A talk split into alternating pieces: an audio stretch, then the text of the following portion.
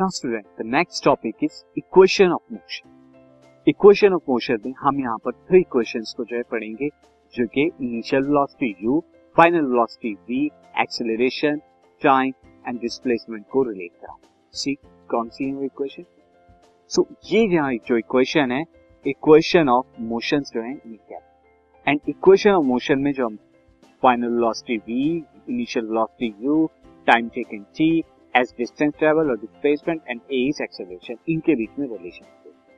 first one is the first equation of motion is v is equal to u plus a यानी कि final velocity is equal to initial velocity plus product of acceleration and time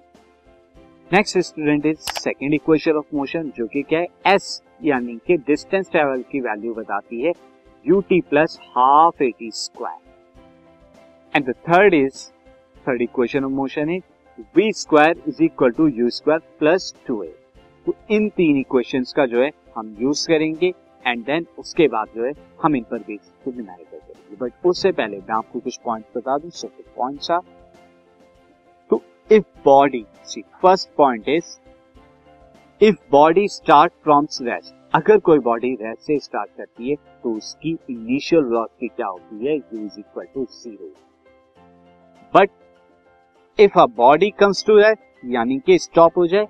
अगर कोई body क्या हो जाए moving में, यानी motion से स्टॉप हो जाए रेस्ट की कंडीशन में आ जाए देन उसकी फाइनल वेलोसिटी वी क्या होगी? ज़ीरो के equal and if a body moves with uniform velocity अगर कोई बॉडी यूनिफॉर्म वेलोसिटी के साथ जो है मूव करती है मोशन करती है